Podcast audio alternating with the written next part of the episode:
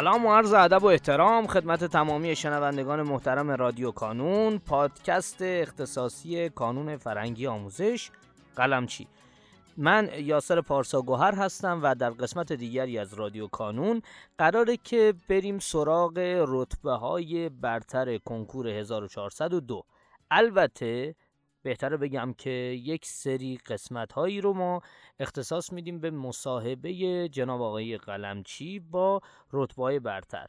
و در این مصاحبه ها من پیشاپیش عذرخواهی می‌کنم که احتمالا به خاطر اینکه حالا محیط محیط استدیویی نبوده ممکنه کیفیت صدا بالا و پایین بشه.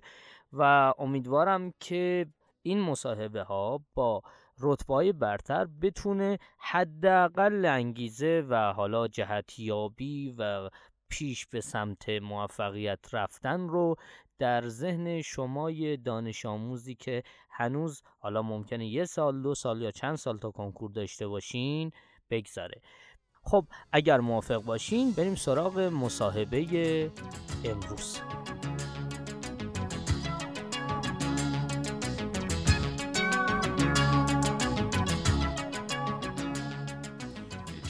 برنامه راهبردی آزمون ها هماهنگ بودین عقب میافتادین یا یا احتمالش مدرسه درس نداده باشه در اون صورت چیکار می‌کردین خب بیشتر بیش... توی سال دهم و یازدهم که این مشکل نبود چون مدرسه ما غیر حضوری بود. می‌تونستم خودم رو راحت با برنامه کانون هماهنگ کنم. ولی سال دوازدهم مجبور بودم که خودم رو با مدرسه هماهنگ کنم چون ما امتحانای نهایی هم داشتیم. باید واسه اونام آماده می‌شدم. مثلا وقتی که کان... کانون درس هفته جامعه بودش توی مدرسه هم سعی می‌کردم که اگه درس هشت پرسش بود درس هفت قبل از اون مرور می‌کردم. بعد درس هشت رو پیشخانی می‌کردم برای بعد. برعکسش چی اگه که آزمون جلوتر بود اون وقت چیکار می‌کردین؟ خب آزمون جلوتر بود بیشتر با تست مرور می‌کرد آزمون جلوتر باشه از مدرسه. بله. اون بیشتر پیشخانی می‌کردم خودم. می‌تونستیم پیشخانی کنیم؟ بله. از کی عادت کرد بودیم به پیشخانی پیشخانی از دهم انجام می‌دادم چون دهم کلاس ما غیر حضوری بود بیشتر فرصت بود که برای پیشخانی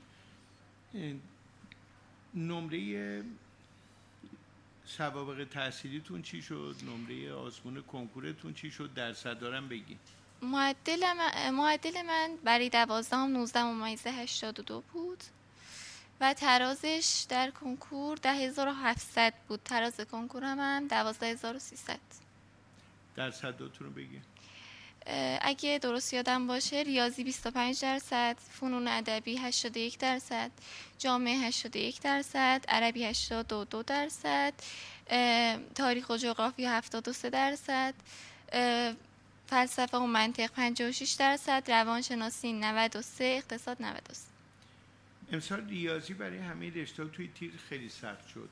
شما به هم نریختین سر جلسه. چطوری خب سر جلسه کنکور من خیلی با ادعای زیادی رفته بودم برای درس ریاضی. وقتی که دیدم فقط پنج تا سوال جواب دادم یکم به هم ریختم.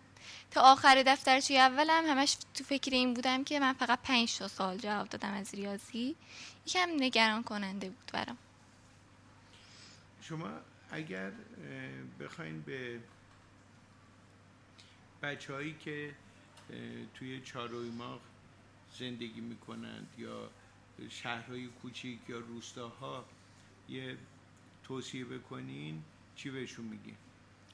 اصلا فکر نکنن که مثلا محرومیت می‌تونه مانعی پیشرفت بشه. اگه واقعا تلاش کنن بهترین رتبه نصیبشون حالا ببینم اینجا محرومیت بود یا شما هم شرایطتون با بچه های تهران اینا مشابه بود دیگه مساوی بود؟ خانم فایزه سعیدی بود من نوشته بودم هفت هفتم رسید شما چنین فکر می‌کردین یا اصلا به رتبه فکر نمی‌کردین به رتبه فکر نمی‌کردم نه. زیاد که مثلا این رتبه رو حتما باید بیارم. این جالبه دیگه میگم هر کسی متفاوته فایزه سعیدی میگه هفت شما میگه من اصلا فکر نمی‌کنم. یعنی بله. این تفاوت که همه آدم ها با هم دیگه دارن. ولی بالا مثلا خانم سعیدی میگه شرایط ما با بقیه توی زرند با تهران عملا مشابه بود. شما نیستی رو دارین یا فکر اقراق این؟ شاید شهرستان ایشون شرایطش متفاوت باشه. ولی شهرستان ما اصلا مدرسه تیسوشان و نمونه اصلا نداشت. فقط یه دونه مدرسه دولتی داشت. همه بچه هم اونجا میخوندن. بله. خانم سعیدی شما چه مدرسه رفتین؟ شما نمونه دولتی.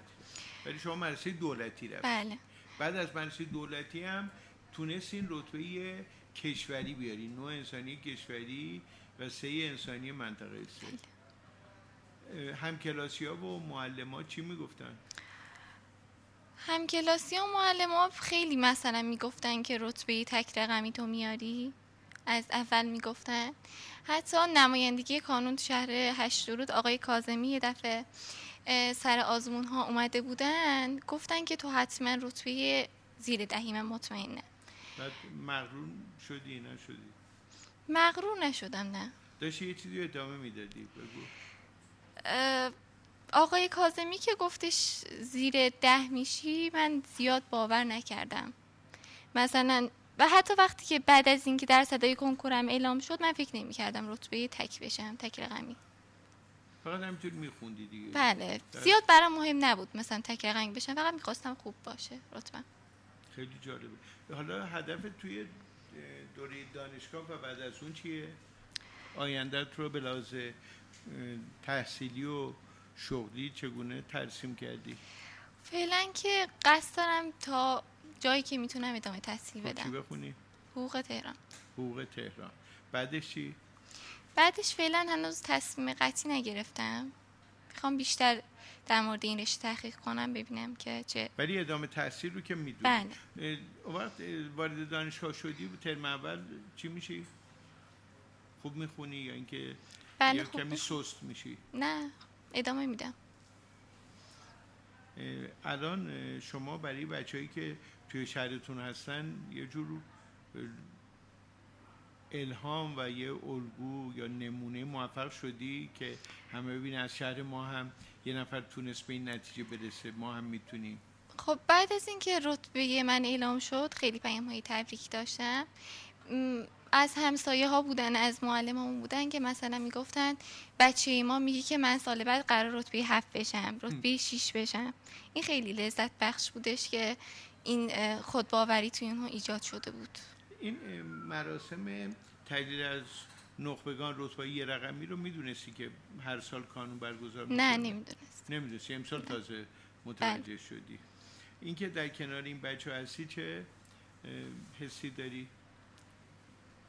خب حس خوبی داره. ببینی بچههایی که مثل خودت تلاش کردن باشون آشنا بشی. بالاخره بعضیاشون هم هم رشته های ما هستن توی دانشگاه بیشتر. شما خودت رو باهوش می‌دونی یا تلاشگر و سختکوش؟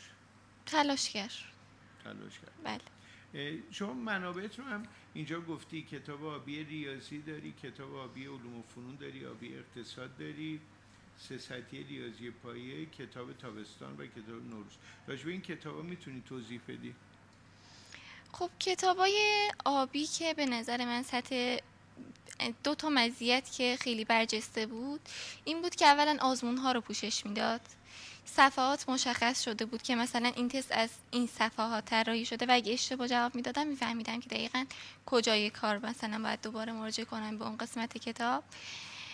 کتاب نوروزم که اگه توی یک اه، دوره دهم و یازدهم برای اینکه اشکالاتمو پیدا کنم چون که ما تا نوروز خونده بودیم بیشتر جنبندی بودش توی دوره نوروز.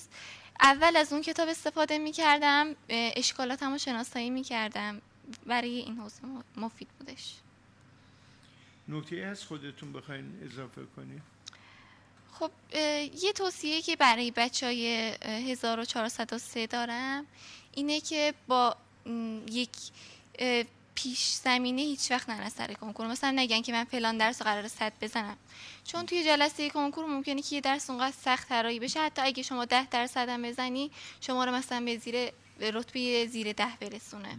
هیچ وقت با این فکر نرم. من این نصیحت رو قبل از کنکور شنیده بودم زیاد بهش عمل نکردم. به بچه ها توصیه می‌کنم که عمل کنم خب اگه به اون نصیحت عمل می‌کردی رتبه چند می‌شد؟ نمی‌دونم شاید بهتر می‌شد شاید هم بدتر می‌شد. نه اینکه خیلی خوبه و شما تونستی تو جلسه هم خودت رو به خوبی مدیریت کنی. من به شما تبریک میگم. با تلاش و سختکوشی زیاد به این نتیجه عالی رسیدی ممنون. اه، آن اینجا قبل از این صحبت هم شما یه نکته رو گفته بودی که آن اینجا آقای آقای گفتن. شما یه خواهر دوقلو هم داری. بله. درسته؟ خب راجع به ایشون هم یه توضیح بدین و اینکه رتبهشون چی شده و شما چطوری به هم کمک می‌کردین؟ خب ما از دهم با همدیگه آزمون می‌دادیم.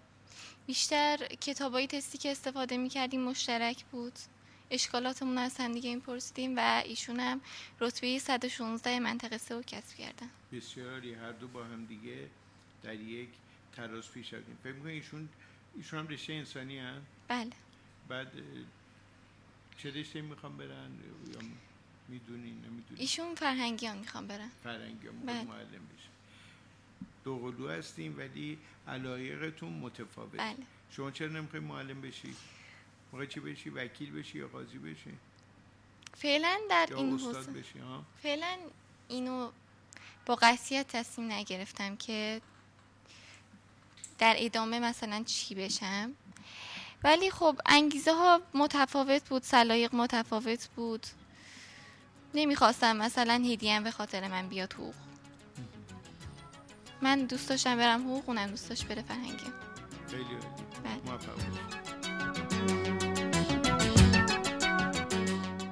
در پایان امیدوارم مسیری که آغاز کرده ایم بتونه نقشی هرچند کوچک در موفقیت دانش آموزان عزیزمون داشته باشه. و همچنین تشکر می‌کنم از تمامی کسانی که ما رو در تولید هرچه بهتر این پادکست یاری می‌کنن تا شماره بعدی رادیو کانون خدا نگهدارتون.